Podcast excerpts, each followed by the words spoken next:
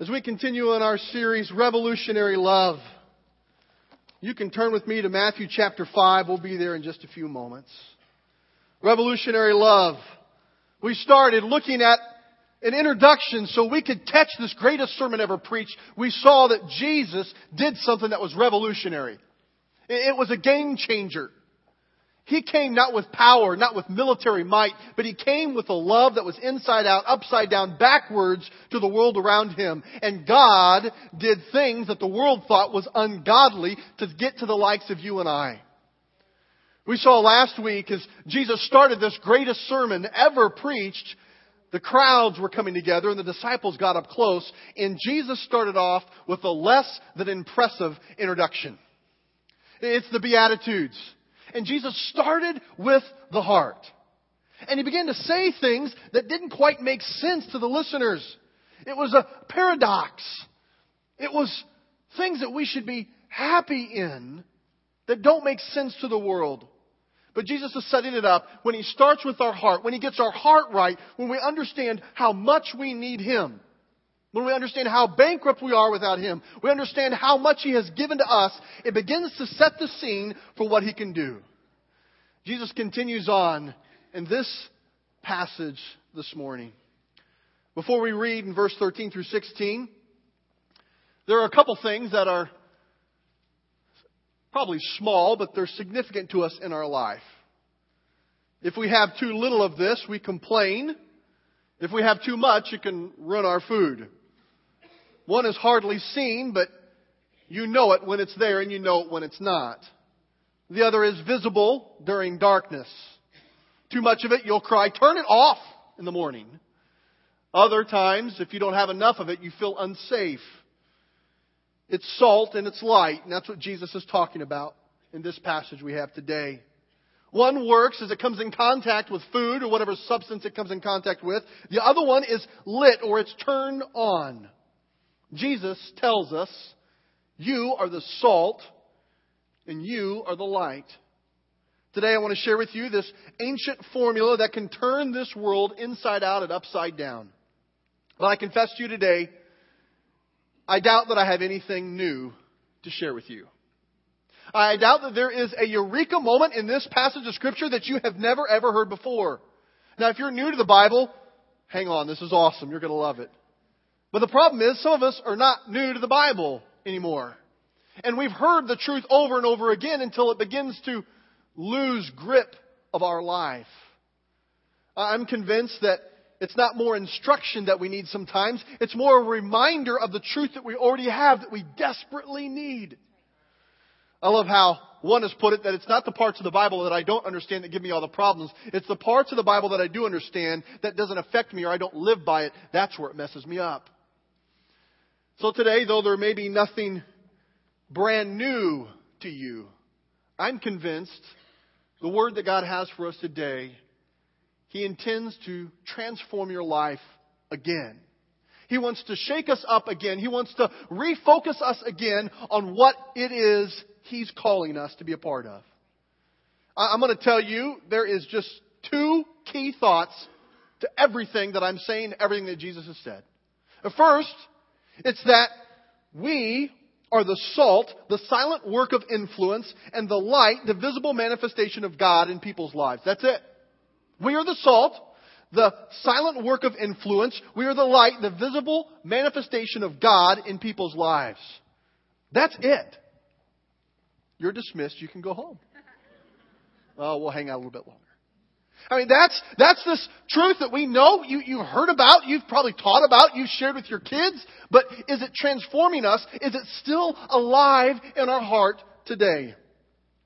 Let's look at the passage of Scripture and let's read it together. You read along in your mind, I'll read out loud. Matthew chapter 5, verse 13. You are the salt of the earth.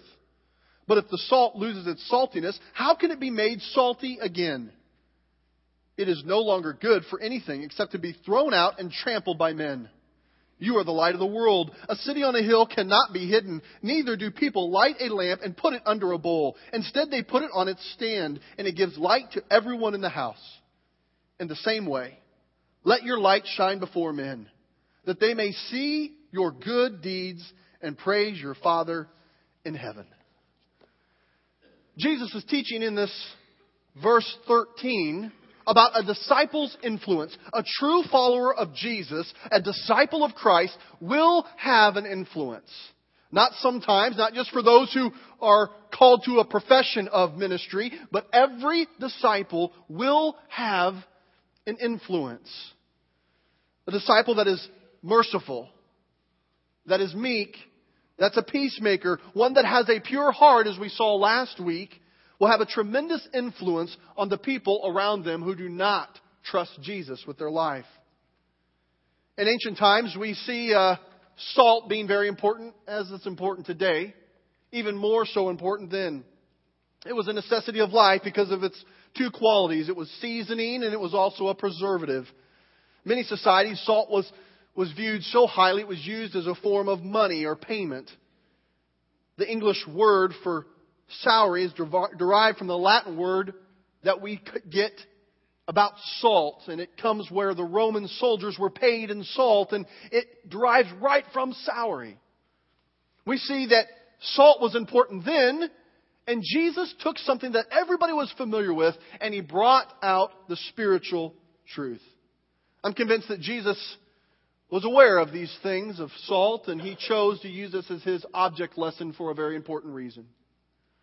One of my favorite things about salt is it makes you thirsty. You can't have salty popcorn without a good Diet Coke to make you feel like you stayed on your diet even though you ate two tubs of popcorn. I mean, if you have your salty snack that you love, you gotta have something to drink with it. And Jesus is teaching about salt. No doubt there is no Diet Coke and not popcorn. But the principles of salt that he chose to use are still true today as they were then. Is there anybody in my circle of influence who is thirsting for something because of the salt effect that I have on their life? Is there anybody around you that is thirsting for anything of God because of your influence? Seasoning, we see that there is a season that comes with salt. A little bit of it can go a long way. You don't always see it, but you know it's there. Does anybody know of your influence, no matter how little it may be? Are they aware of your salt effect in their life. The preservative aspect preserves food. The obvious application of preserving eternal life, pointing them in a direction because of your saltiness. Jesus says right up front here, letter A there, you are the salt of the earth. I love Jesus' teaching. He, he uses things that everybody in the crowd was very aware of, uh, salt and light. They, they know both of those things. And he doesn't let anybody off the hook. He doesn't say, some of you, my favorite of you, the most skilled and most talented of you, those who work the hardest will, he says, you are the salt of the earth. He is not letting us off the hook. He's saying, you and I, those who are disciples, those who are followers of Jesus, will be the salt of the earth. What did Jesus mean by this statement? This silent witness of a Christian, of a disciple of Christ. It's an influence we have on other people he's emphatic about it. He doesn't say you are the earth. He said you are the salt of the earth. And it leaves two possibilities for us. Either we are his salt or we are the world. Somehow we get this idea that we can kind of stand and straddle the fence of both. Well, I'll be salt, but just not that pungent, just not that salty. I'll just kind of, kind of blend in. Jesus has some words about that. See, our influence is based in our purity of heart. Last week in the Beatitudes, we saw that the pure heart is what Jesus is wanting to start with, and he goes through a bunch of different forms of what that looks like. Jesus has the audacity to say, after his wonderful introduction that was a crowd pleaser, if the salt loses its saltiness, what is it good for?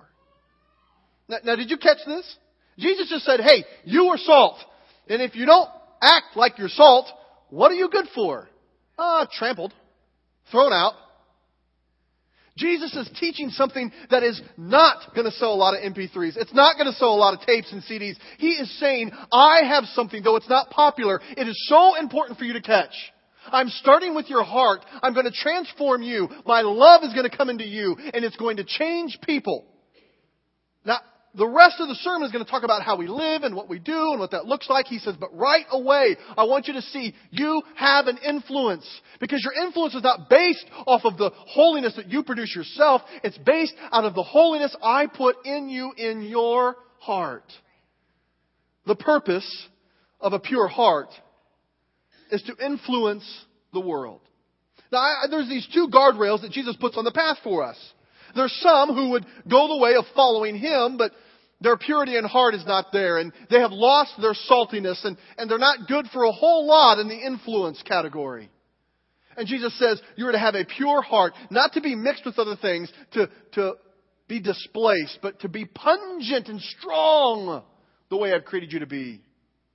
To be pure. But Jesus wants us to be pure, not so we can be separated and not connected to anybody else. He doesn't call us to live a holy life so we can sit up on the shelf and be nice and we can be clean cut and we can be looking down our nose at those who don't live the way we do and we can begin to get proud and get excited about ourselves. The purity of heart is so we can have an influence on somebody else. He says, I'm calling you to something greater than yourself and it's not even for yourself. The salt is no good if it stays in the salt shaker. It's just a decoration on the kitchen table. I want to ask you a question today. You've heard a teaching about salt and light. You've read this passage on salt and light, but the question is, how is your influence? What is your flavor like? Are you being used by God the way He intended you to be used? We deny this function of salt when we fail to mingle with people who are in the world. We deny the function of salt when we fail to be kind and merciful, not just to those we like, but to those who are around us, no matter who they are. But we are not called to be drawn out from society, but to be in the world and not of it. Jesus says this is at the heart of what it means to be a revolutionary follower of me. Sometimes we don't like to admit it, but we really struggle in this area. Who is it that you are rubbing up against and the salt of your life is seasoning and preserving them? What's your influence? What's your favor? Jesus shifts gears to verse 14 and 15. Let's look at that again. You are the light of the world. A city on a hill cannot be hidden. Neither do people light a lamp and put it under a bowl. Instead, they put it on a stand and it gives light to the whole house. Jesus is teaching that a disciple has a testimony. He's talking about the disciples' testimony, what it is that they can testify to. And to catch that, the importance of the disciples' testimony is not in their knowledge of God, it's not in what they have done for God, it's in the source of the light. It's the source of their testimony. In John 8:12 it says this, then Jesus spoke to them again saying, I am the light of the world. He who follows me shall not walk in darkness, but have the light of life. The disciples' testimony, it's important, it needs to be there, but the source of that testimony, the source of that light is key for this to take place. Psalm 27 1 The Lord is my light and my salvation. Whom shall I fear? I'm, I'm convinced that sometimes it doesn't rattle us to the core when we talk about Jesus being our salvation and our light because we don't fear much because we do it in our own strengths.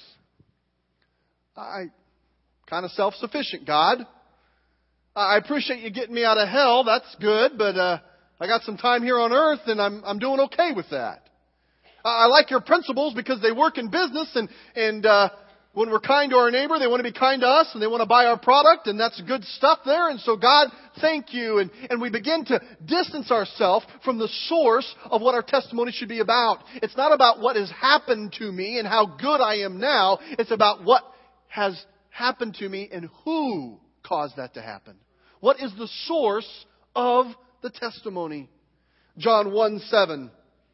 But if we walk in the light as He is in the light, we have fellowship with one another. The blood of Jesus Christ's Son cleanses us from all sin. This opportunity to speak to a world around us who is in fear, they're paralyzed by what's going on. We have hope. Not because when you trust Jesus, you don't have problems. Not because when you trust Jesus, your bank account is always overflowing. Not because when you trust Jesus, the prosperity gospel comes alive. Friends, when we trust Jesus, we have hope in the midst of financial troubles, in the midst of physical pain, in the midst of persecution. Jesus says, when your heart is right, you see me, I will give you a testimony. Some of us were waiting for our testimony to get good. Have you heard a testimony that's good? It's interesting. I've talked to people. We don't always agree on what a good testimony is. Some of us, we like the testimony that's just riddled with all kinds of pain and, and uh, gross sin and all kinds of things, and they're rescued back, and we go, oh, what a testimony. It's so good. I've talked to others who've lived in a life like that. They say, Oh, who would listen to me? There, there's a testimony of someone else who grew up in the church their whole life and they lived for God and they honored Him from an early age and they have a testimony. There's some people who say, you know what, I, I, I don't have a testimony. I'm not that talented and I, I can't talk very well and I don't have very much to show for it. I mean, God's helped me, but, but I don't have any influence the way the world sees it and so my testimony's not very good. There's others who feel like they've been used and they say, if I share my testimony, it's going to be like bragging because I don't want to do that and I should be more humble like my brother. Hey, the enemy wants you to not like your testimony at all. But when your testimony is rooted in the source of your light, it's not about you anymore. I see it as us reflecting what Jesus has done in our life. Now, I have a simple mind, and uh, some of you are way more uh, complex than I am, and so this won't make much sense to you. But if there's any simple minds in the crowd, this, this helps me.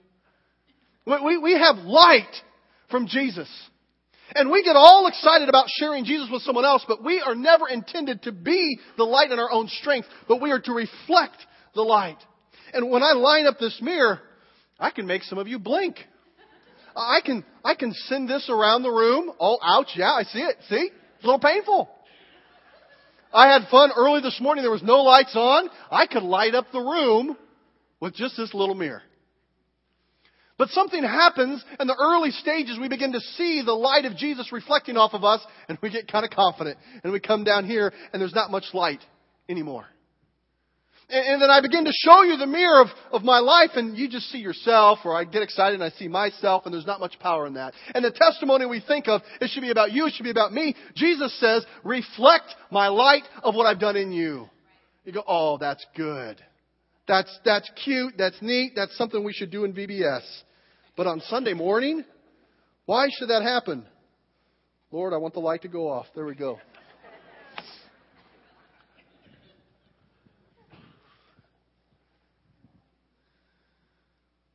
It's the simple things that are so profound that we want to ignore. So many of us, we read a passage like this about salt and light and we go, I get it, I got it, I know I'm supposed to, to be uncompromising, committed to God, live a life set apart for Him, and I should have a witness for Him. But something happens between that knowledge and going out in the way we live, and we begin to have all kinds of guilt. We begin to think it's about some long string of apologetics, and there's a place for that. I'm not putting that down. But we begin to think it's this logic and this argument that we have, and we begin to try it out, and people don't respond too well. Wonder why? You just take the mirror and you're no longer aligned with the source of light, and you're going to convince them by looking at your train of thought. But what would happen if we would say, God, I want to be your light and my testimony is only valid if I am in right alignment with you? What, what if I stay aligned with you, Jesus, and, and you just bounce off of me any way you want to? I'm not saying that when you are a spirit filled believer that you don't make any mistakes and your testimony is, is flawless and, and it's absolutely perfect. In fact, the non-believer and the sanctified believer, you put them in the same situation, you put them under the same pressures, you get the situation right and strong enough, they may respond the same way. Well, what do we do with that?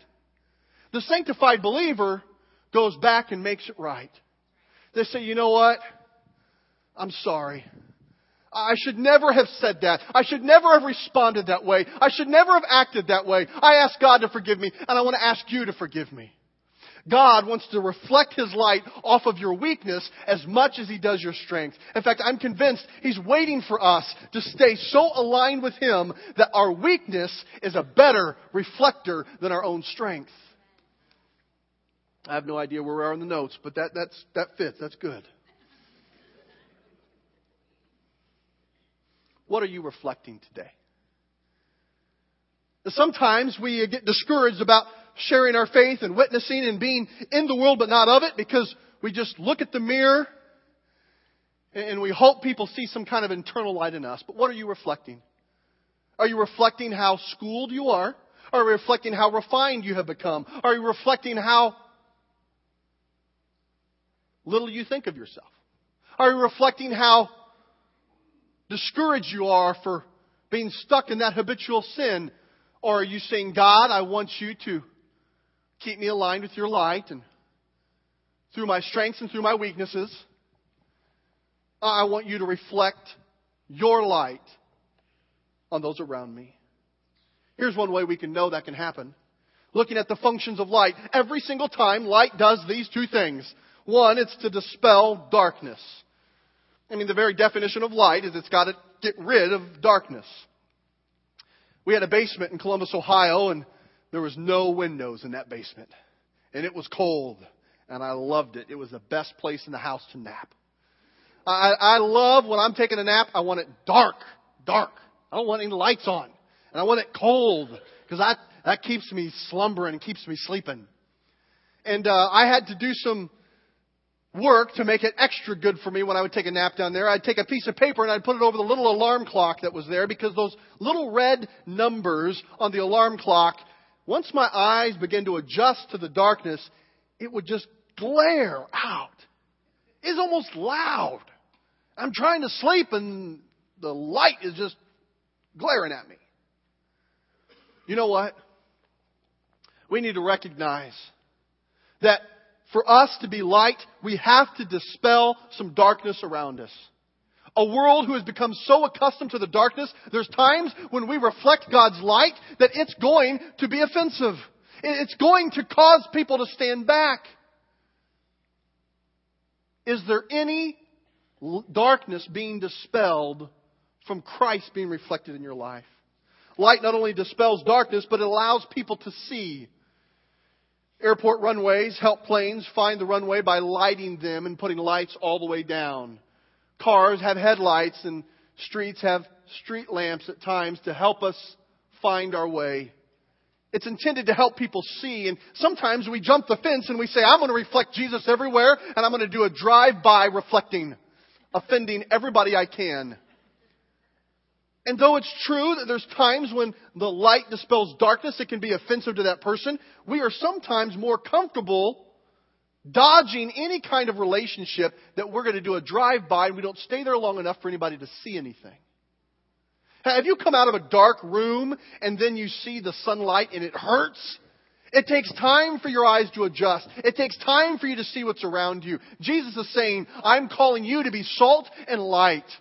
Not to be impure and to be mixed with things that you're not good for much of anything as far as influence, and not to be so far the other way that you are not out in the world, stuck in the salt shaker. I want you to reflect my light and the relationships you have long enough for people to move from their offense to move to being able to see what they're stuck in. Often we don't like the next thing that's insinuated in this passage. For light not to be hidden, it gets right to the core. Our faith in Jesus is not to be hidden, it's not to be private. You've heard a phrase like this before. Your relationship with Jesus is not private at all. It may be personal, but it's not private. And there's phrases that roll off the tongue like that that we kind of get excited about, but I don't think we really think about it.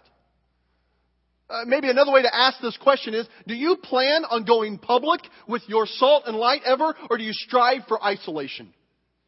And here's how you know. You get in the pattern of the drive-by. It's the bumper sticker witnessing. And if you have a bumper sticker that witnesses somehow, I'm not trying to single you out.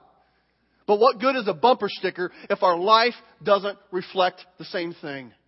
What good is a Christian t-shirt? What good is a slogan pinned up on our cubicle at work? What good is it to just carry a Bible around and say, you'll know that I'm a Christian by what I carry in my hand if my words don't match the mission of Jesus? If my actions don't match that?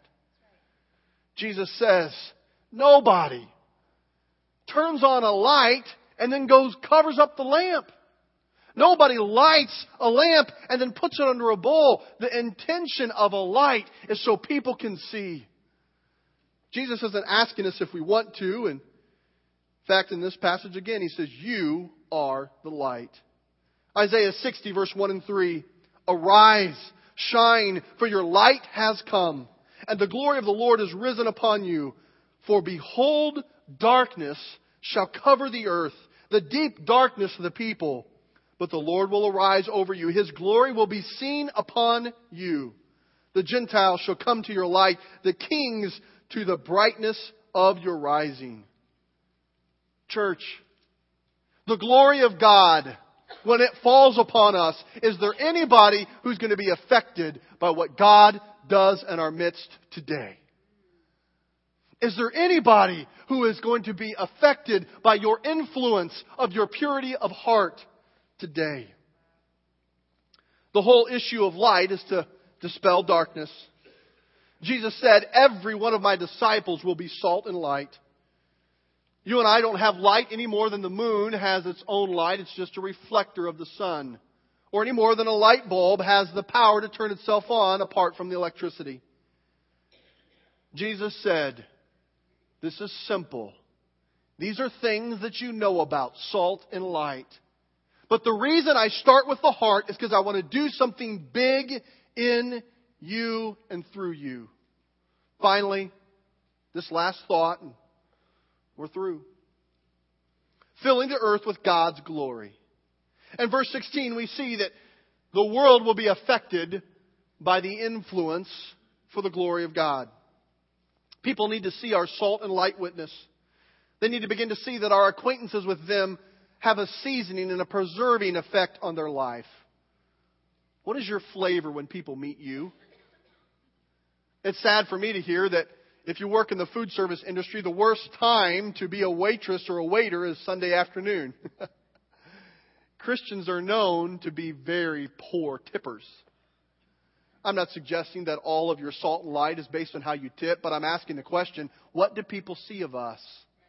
Do we see us trying to get our own way? Do they see us bickering with each other? Do they see us fighting over one way a rule can be depicted? Or do they see the love of Jesus coming out? Do they see us making choices for our own lives where we set ourselves apart for God's holy use? Or do we fall into the category of useless salt that has no flavor? Also, they need the light witness. They need to see Jesus in our lives, the true source of light shining through us. 2 Corinthians 4 6 says this For it is the God who commanded light to shine out of darkness, who has shone in our hearts and gave the light of the knowledge of the glory of God in the face of Jesus Christ. This is not something that we thought up here at Grace Point. This is not something that our founding fathers said this would be a good idea to do in church. The God who created light said, I am going to send one to you who will turn them from darkness to light, and I want to use you. I have no idea why Jesus said he wanted to use us, but he did. When our heart is right, when we're desperate before God, we can't stay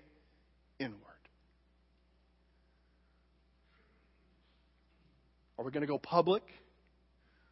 Are we going to strive for isolation? As Pastor Edgar comes, the two points I started with is where we're going to end. We are the salt, that silent work of influence, and we are the light, the visible manifestation of God in people's lives. And our response today I want to challenge you to think about this question. In your handout, you've got 10 blanks, and I want you to ask yourself this question Who is in my life that does not know Jesus Christ as their Savior?